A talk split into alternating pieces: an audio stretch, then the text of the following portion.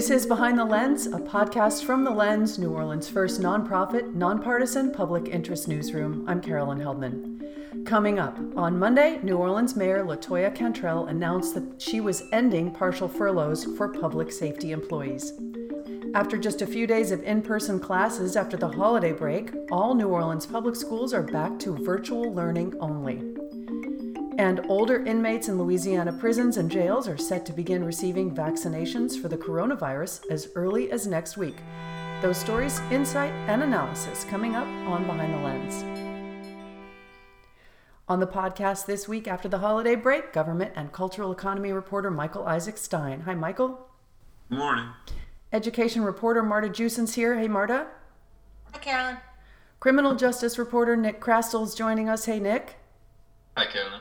And Lens editor Charles Maldonado is here. Happy holidays, Charles. Happy holidays. Okay, Michael, we're up first with the mayor's office. Late last year, Mayor Latoya Cantrell instituted one day per week furloughs for all city employees as a budget crisis was looming. Earlier this week, her office announced they would be ending furloughs for public safety employees in police, fire, and some other departments and signaled larger city personnel changes coming up. What was the announcement that they made on Monday? Yeah, so, so like you said, um, Monday was basically a, a, partial end to um, these furloughs that have been in place since October um, of last year. And, and, and they were put in place originally because the city um, last year was dealing with a um, roughly $100 million budget shortfall um, and was basically looking to cut costs wherever they could. And at the time, it was pitched as a way to kind of spread out the, the losses instead of you know doing layoffs or, or you know putting more hardships on certain people. Um, so what she announced this week was that furloughs for certain departments, for certain public safety departments. So we're talking about the NOPD, the fire department, EMS, um, as well as the health department. Um, employees working for those departments will, will no longer be under this furlough. That also applies to the Juvenile Justice Intervention Center, eh, which is our, our juvenile detention center locally. Um, so yeah, so those people, you know, the, the, furlough as existed before was basically one day per every um, pay period. So if you're a full-time employee, it was pretty much a 10% pay cut, and now that's um, going to be reinstated for some. Just to clarify, that one day per, per pay period works out usually to to once about every two weeks. Okay, and I'm sure that the um, that those particular cuts were probably highly controversial. Yeah, you know, there's been a lot written about, you know, how, um, for example, the, the cuts to the fire department was affecting their ability to respond. I mean, uh, you know, there have been some high profile fires lately. Um, you know, part of that is due to this focus on the cuts to the fire department. I mean, the fire department has also dealt with staffing issues for years, so this on top of that. Um, and then obviously, you know, this year has seen a violent crime increase, you know, a big violent crime increase from last year here across the country, but but really New Orleans. Um, and so, you know, a lot of people were looking at that and saying, is this really the time that we should be cutting down on, on law enforcement? Health department obviously was controversial in itself because we're still in the middle of a pandemic. Juvenile Justice Intervention Center, I'm not sure, you know, publicly how controversial that was. I mean, um, the justification for that was almost kind of separated from from the others. Um, I think what you're dealing with there is that that's also been a place where where the city has seen consistent staffing issues over the years. I think with the pandemic and and you know the new protocols that's um, called for um, has just required more staffing there. And i think that there is some concern about the city staying in inside of state and federal guidelines for what juvenile detention has to look like. Um, so i think that that kind of is more the justification on the juvenile justice um, center. Is there any indication that this criticism partially prompted the change or what, what prompted the change yeah, I mean, I, there was pressure from all over. The, I mean, you know, you, you look at the fire and police, um, you know, associations. They were um, leaning heavily um, on, on, the mayor to, to end the furloughs for public safety. The city council has passed some resolutions that basically, um, you know, have said if we realize certain new funds, they have to be funneled to end the furloughs for NOPD, NOFD. So um, yeah, from city council, from the public, from the media, from the workers' associations, the mayor was definitely getting a, a lot of calls to, to end the furloughs, um, especially at the police and fire departments. I would say we're seeing one headline after another about you know this year this year murders being up by by uh, you know about 70 from last year. A lot of major fires appearing in the news lately and throughout last year. Uh, and the firefighters union in particular uh, was very very vocal every time there was a major fire of getting out there and and blaming the mayor blaming the furloughs. Uh, very publicly. This was in in uh, newspaper articles as well as a court, you know, as a you know concerted daily social media campaign alerting various neighborhoods that their neighborhood is you know their neighborhood is in danger today because the, the fire station has been it's been a lot of uh, you know embarrassing headlines for city hall combined with social media attacking city hall daily mm. I am a bit curious, and there was some Twitter discussion about this recently, and I guess we'll, it'll be easier to see in retrospect. But but I, I, am curious about. I think everyone reading the news regularly has kind of noticed, um, you know, more big fires in the news, and I think you know whether that's a perception issue, whether the the associations are pushing these stories more, or you know whether there really has been a negative effect from these furloughs and an inability to respond to these fires. Um, you know, that'll be an interesting thing to suss out. That you know again i think retrospect will help with um, right so how much is it going to cost the furloughs um, continued through 2021 um, as originally proposed um, would have saved the city about 28.6 million dollars now this end to the furloughs for for certain departments that's going to bring off about $16 million of that. So, so adding this new payroll that the city hadn't originally budgeted for, it's about a $16 million cost. Um, so again, the effect of the furloughs, the, the, the, monetary gain or the financial savings for the city have been cut a little bit more in half. Um, the number that we were given is that there are roughly 2,243 employees um, that this is going to affect. Um, so, you know, it, again, it, it's a big chunk of the furloughs, um, although I guess the furloughs will still, you know, save us roughly 12, 13 million dollars this year if, if they're not ended sooner. What's the justification then?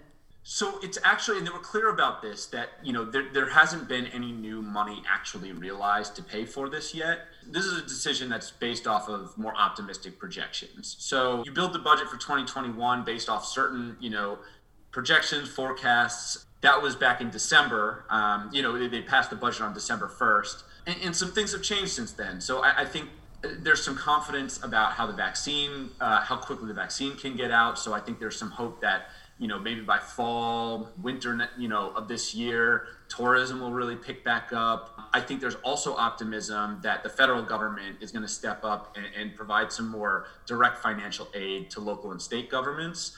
Um, you know, there, there was some of this. I mean, this was, you know, we, we talked about this for months um, back when the, the Federal CARES Act was passed. And, and so part of the CARES Act provided funding to state and local governments, but only to reimburse them for costs um, associated with the response, right? So if you needed extra police, extra face masks, you know, the federal government would, would help you there. But it didn't have any money set aside to help governments make up for money that they lost because of the pandemic. I just wanted to interject very, very briefly. Michael is absolutely right that there's nothing in the CARES Act that provided for reven- revenue losses. Uh, however, you know, as as the, the as the federal agency's interpretation of the CARES Act sort of evolved, it evolved in a more and more flexible direction. Um, and among the the larger expenses that that qualified were were payroll for public safety employees. So that was you know that is a pretty big chunk of of the city budget. However, um, the city the city of New Orleans is not large enough to apply for its own CARES Act money uh, directly. It had to go through the state and. And the state legislature took a chunk of what was allocated to the state of Louisiana and what was was originally supposed to be allocated to local governments and gave it to a, a, a, a, small business, small business, I believe, loan program or a relief pro- program at any rate. I can't remember exactly. So that cut the, the amount that was going to, um, it, particularly the larger local governments. Um, New Orleans ended up ended up uh, receiving far less uh, than what uh, it applied for from the state under the CARES Act and what it technically should have been eligible for. Right. And, and, and like Charles is saying, I mean, I think New Orleans ultimately applied for over $200 million in COVID related expenses, which, I mean, I, I don't think there were actually 200 million in extra, you know, dollars that we had to spend because of the CARES Act. So yeah, I think Charles is right that there, were ways to kind of expand that, um, but we had to rely on the state's allocation which is going to be an issue going forward, perhaps, right? So I, I, think that was another big stressing point from from the mayor at this press conference was, listen, we're feeling good about the vaccines. We feel good that the incoming presidential administration and Congress um, will be able to pass another stimulus, but there's still a lot of unknowns. Maybe if they do provide local government support, it's again routed through Louisiana. Maybe we again see a situation where they divert that money to business loans or whatever else. So um, th- there is still some uncertainty that this optimism will actually play out, but I think they feel comfortable enough at this point um, to kind of do what was kind of top priority for a lot of people, which was to get the the police, fire, health department um, back up and running, kind of with full capacity. Now, so I'll mention two things here. One is that I'm sure the mayor is feeling even more optimistic since this press conference because the press conference was on Monday, and on Tuesday, of course, was the election in Georgia. Um, so now, not only are we dealing with a Democratic administration that's probably going to be more friendly to state and local aid in a, in a future coronavirus aid package, but we're we now have a Congress that theoretically is going to be more friendly to state and local aid in the next in a next uh, coronavirus package. Now, the second thing I wanted to bring up, and and and I'd like to hear a little bit from Michael on this because I don't think we've heard anything from the mayor on this. Um, is so so they have they've basically uh, they've basically cut out sixteen million dollars in potential savings, and I, I realize that they have all these justifications for that, including the vaccine and and and the hope of federal money. Um, what we haven't heard from the mayor, I don't believe, is is any reference to the claims she was making before the December election that we would be out, that the city would be out $25 million uh, if, if voters failed to pass uh, her, her tax millage package. Have we heard, I, I, you know, at the time I was very skeptical of that claim, and I continue to be skeptical of that claim from the mayor. Um, have we heard any reference to that since? I have not. Um, I, I, think you know the administration seems to be putting a lot of that debate behind them, not really addressing them at this point. Um, you know, if there are effects, if that has actually come to fruition, they haven't announced it publicly. I guess that's what I can say. But um, yeah, I mean, I was also very skeptical about the claim to begin with. It doesn't seem to have played out now. At least they haven't announced it. Something that's been a consistent challenge, you know, reporting on City Hall is when money means something. And, and, and uh, you know, there are some times where the, the mayor will talk about a $6 million loss if we don't do something like it's the end of the world and we're going to have to lay off all these people. At other times, we found $20 million to do something good. And, and so I, I think that trying to gauge, you know, what's really important for the functioning of our government versus what's kind of a selling tactic for a certain policy um, you know it, it, can be confusing to get around because the, we're we're dealing with big numbers, but you know the city has a seven hundred million dollar plus general fund in normal years, so you know it, it, can be hard to gauge. But like Charles is saying, it was. Um, we were looking at the end of the world if the, the millage package didn't pass, um, and, and now we're adding $16 million without a surety that will actually find that money. Um, and so it all just depends on how it's presented, I guess. She also hinted at some larger personnel changes that are potentially in the offing. Do you have any idea of what that is? I don't. Um, I'll start with that. They made some very broad references to these bigger personnel changes that are coming to the city. Um, they did not get into details. I did not have the opportunity to ask more detailed questions about it, but it, I think it's definitely something to watch because it's interesting because what we were talking about at the press conference was fairly coronavirus related, right? It was restoring funding that had previously existed for these departments. Now it seems like they're also talking about a different territory, which is a larger restructuring of the city workforce. And I think something to watch for, um, you know, at, you know, they, they say announcements are coming out in the next few weeks about what that actually means. Um, I think something to watch for is, you know, how coronavirus issues are blended with you know overall structural changes that the Cantrell administration maybe has wanted to make for a while. Um, so, I mean, my first thought when they're talking about broader personnel changes, um, I'm trying to get clear on whether they're talking about, you know, dealing with the ongoing crisis and the ongoing budget crisis, or are we talking about, you know, the way that Mitch Landrieu, right, in normal years said, oh, we need to restructure X or centralize X. Um, and, you know, so so that's the thing to watch for. But but yeah, I mean, to answer your question most simply, I, I really don't have the details. They haven't been announced, um, but we're expecting you know more details to come. It's also somewhat interesting that this con- press conference, which signals a, a an optimism about the future of 2021 because of the virus, because of um, realized tourist rebirth and and uh, revenue that might stream in, and yet just now, also the same week, we are hunkering down. We're, we're going back to a tighter lockdown for coronavirus because of the, tr- the transmission's yeah. up so high.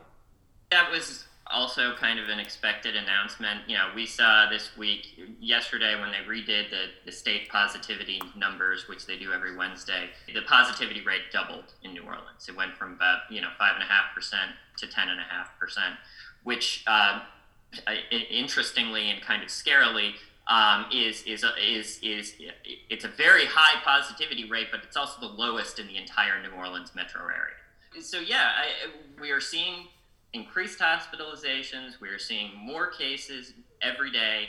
Uh, we're seeing more positivity in the tests, and you know at the same time we're seeing we're seeing a, a, a vaccine rollout that is kind of stumbling. Um, you know, we had a we had a story earlier this week by our health reporter Philip Kiefer, who went and visited uh, several pharmacies, and and basically they were just completely overwhelmed. Um, and and uh, the the pharmacies he visited had had run through um, you know their hundred slot allocation in half hour, an hour. They, they had made all the appointments that they could make, and were beginning waiting lists that were starting to stretch into the hundreds and probably beyond that. Um, So we got a little bit of news that um, today's Thursday. You know, we're going to publish Friday. Yesterday, uh, Wednesday, from from the governor's office about the possibility that the state is looking into how to do a mass vaccination program.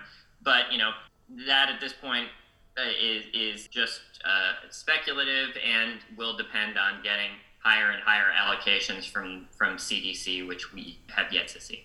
Well, all right, thanks, Michael. This is a perfect segue into Marta's story. The kids and schools had a break um, for the holidays, went back on Monday of this week, and now they're going to virtual learning again after three days or four days of in person.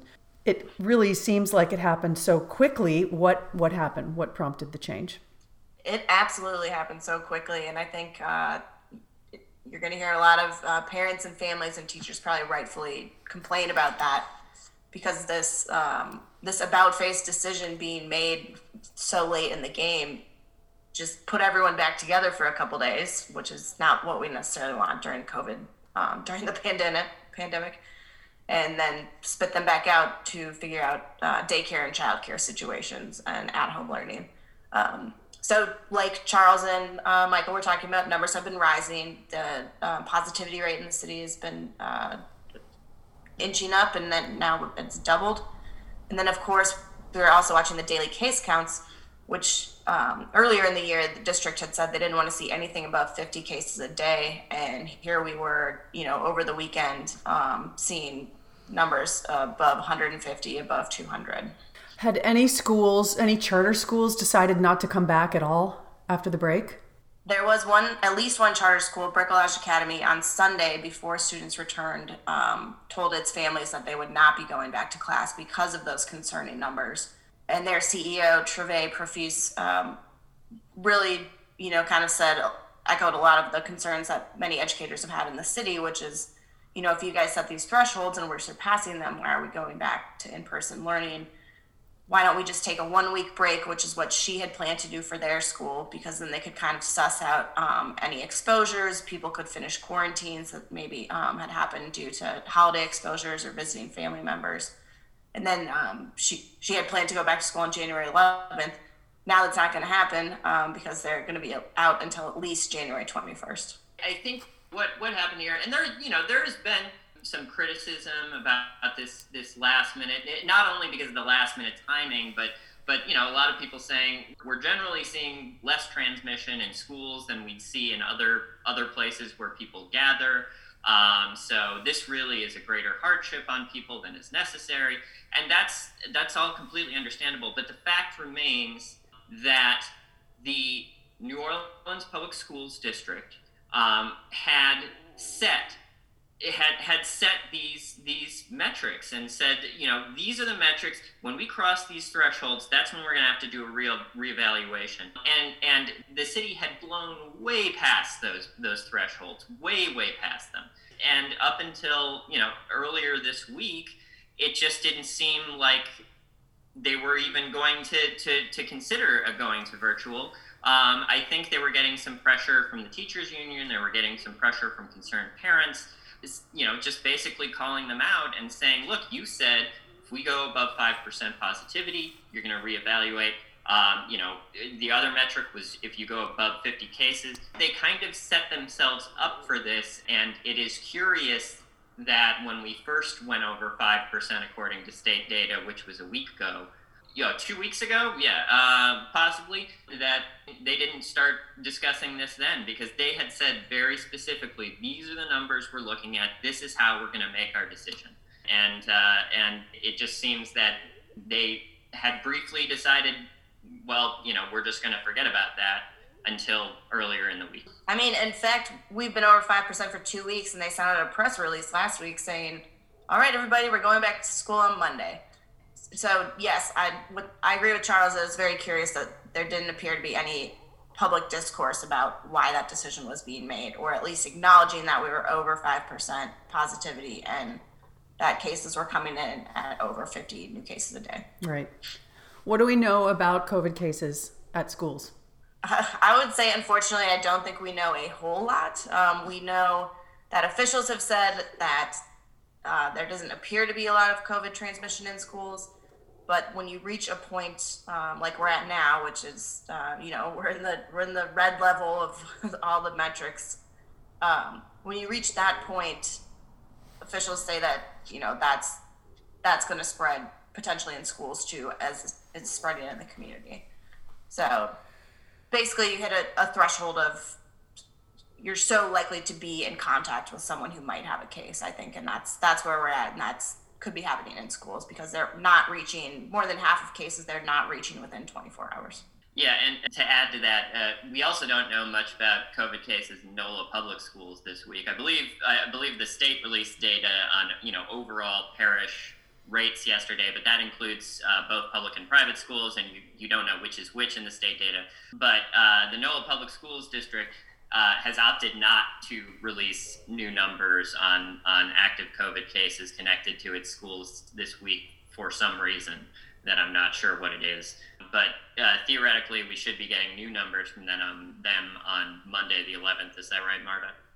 That's right. And yeah, I also find that very curious because if they were able to make the decision to come back to school, surely they were knowing or hoping to know like how many teachers were going to be out, how many students were going to be out due to um, positive tests or exposures. Um, and that was one reason Bricolage decided to cl- um, go virtual for this week because they didn't have enough staff um, to be fully staffed. Mm. All right. Well, you'll keep your eye on it for us. Thank you. Thank you. You're listening to Behind the Lens. I'm Carolyn Heldman. My guests this week are Michael Isaac Stein, Marta Jewson, Nick Chrastil, and lens editor Charles Maldonado. Hi, I'm Madeline Arufo, and I'm a freelance reporter for The Lens. When you listen to this podcast or read a story at our website, you join in on the process of examining life and culture in a way that makes us all better citizens and better people. With more and more noise and information coming at us every day, it's important to have a place you can rely on for truth and balance. Please make a tax-deductible donation to support our work at our website, thelensnola.org/donate. And thank you. More coronavirus news, Nick, as we pivot to criminal justice. Governor John Bel Edwards announced this week that elderly prisoners are in the cohort who are eligible to receive the vaccine for the coronavirus as early as next week. Had this always been a plan for prisoners to be in this vaccination group? It's unclear to me um, to what degree the the state was planning on doing this all along. You know, there's been some debate nationally about what prioritization prisoners should get, and some some a lot of uh, medical experts have argued that prisoners as a whole group, not just elderly prisoners, should be prioritized to get the vaccine. Louisiana does not appear to be doing that. So, so yeah, it was it was not clear to me whether or not these elderly prisoners were going to be included in this initial uh, phase. And actually, when I asked the Department of Health initially, they told me that they weren't.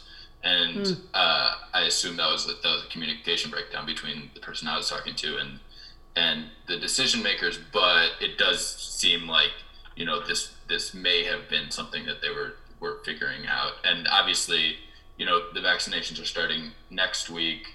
People became eligible this week, so so the vaccines haven't been distributed to the prisons yet, as far as I can tell. So I'm not sure when those decisions were made. And this is a population of prisoners who are over 70. How, how many of, of those are there? So there are 489 state prisoners um, who are eligible. Um, most of those are over 70. There are also some uh, in in end-stage renal disease. So yeah, there are 489 state prisoners who are eligible, according to the governor um, at a press conference yesterday. What is less clear is there's also you know a fairly large uh, jail pretrial jail population um, who are not state prisoners and it's not clear to me yet uh, how those uh, prisoners in local jails will um, will be uh, able to, to get the vaccine or whether or not they're being uh, included in, in the state's uh, allocations of, of vaccines to, to jails. There are state prisoners who have been sentenced who are housed in local jails who, okay. who the state contracts with local jails in order to hold some of their their prisoners and so the governor said that those those uh, inmates, those state inmates, would be uh, they would be allocating vaccines for them. But these pretrial uh, detainees who are who are who are the custody of local sheriff's offices, um, though the status of those are less clear. It's also likely that there are quite a few um, pretrial detainees over the age of 70 you know, I think that the, the vast majority of the state prisoner population who's over the age of 70 are people who were um, convicted, you know, many, many years ago and were given, you know, life sentences or life without parole sentences, um, which are relatively common uh, in Louisiana in comparison to other states. So. I'm going to guess part of the reason that parish inmates were not addressed is that the state really may, may not know how how many people in these populations are are un, under the jurisdiction of parish jails. I mean, you know, these jails are, are, are run by dozens of different sheriff's departments. Not all of this data is kept centrally, as far as I'm aware. So, it, it part part of the reason it's not it wasn't addressed could just be that they don't even they don't even know what the size of the population they'd be talking about is. Yeah, definitely. Well, and I mean, pretrial detainees could get booked in one day and you know released the next or released you know in a, in a week when they come up with bail. So so that, it's a much more yeah uh, flexible population. Yeah and, and, and just as to the larger debate I, have have we heard much about why it is that prisoners were not bumped up higher on the list in general? Because if you sort of look at it objectively right um, and take out the politics of giving a scarce resource to prisoners, which a lot of people are going to object to. It seems like we have we have some some some high, very high risk things happening, which is a people living in a congregate setting, probably higher than average number are dealing, you know, are dealing with with some sort of uh, a health problem. You know, there, there's there are a lot of chronic drug users in jails and prisons. So you've got people packed in tight together. So the spread is the spread is going to there's going to be a higher risk for spread within the jail. But and and I think the second part is sometimes ignored or, or, or by people or people don't realize this. But there are an incredible number of people who come in and out of jails in particular, uh, a bit less with prisons, but but still with prisons. Uh, you know, not only the guards. You know, in an average average large jail in the state, you're going to have more than 100 guards coming in and out every day. Uh, but you know, you're going to have you're going to have people getting an even larger number who are coming in and out, getting bailed out, getting arrested, and getting bailed out. And you know, at a, at a, at a large state prison, you're going to have several hundred guards coming in and out every day. So it, it, seems like there's not only a risk for congregates eh, congregate setting spread, but there's also community spread risk that's related to these jails and prisons. But the vaccine hasn't been shown definitively to stop the spread of the coronavirus. It protects. If you get the vaccine, you are protected from getting it, but you are not necessarily not going to spread the disease. Aside from if you take away the, the potential for, for community spread beyond, uh, you know, the walls of the prison, the people people inside are, are just at extreme risk for, for contracting the virus. Um, so yeah, I, I think there's a number of different ways you can look at it. When I talked to I talked to epidemiologists, and this was back when I still thought that that prisoners over 70 were not going to receive the vaccine, and she basically said, you know, I have a problem with that, um, both uh, epidemiolo- epidemiologically as well as ethically. So there's there's these kind of two two factors, I think there's a finite amount now. It's this is the ethics of it. It's so tricky. It's really, really, really a terrible ethical conundrum to be in for those who are yeah. administering and, and allocating this precious resource at this point. No, I agree. I almost think like we're seeing some vaccine rollout issues, right, in terms of getting people in and out the door and being able to sign up and I joked earlier that they need a OneApp for the vaccine because you know people are signing up at ten places and then only needed one. Maybe vaccinating people in prisoners is going to be one of the most effective ways of getting the vaccine distributed. You know, right? More more logistically straightforward than than certainly having people sign up at, at you know ten different pharmacies. Um, but we'll see. That's a great way to start the year. Welcome back, everyone. Thanks for all your hard work. Not to you soon, Carolyn. Have a great week. This is Behind the Lens, a podcast from The Lens, New Orleans' first nonprofit, nonpartisan public interest newsroom. I'm Carolyn Heldman. Thanks to our guests this week Michael Isaac Stein, Marta Jewson, Nick Chrastil, and Lens editor Charles Maldonado. You can read all the week's other news along with opinions at our website, thelensnola.org. Thanks for listening.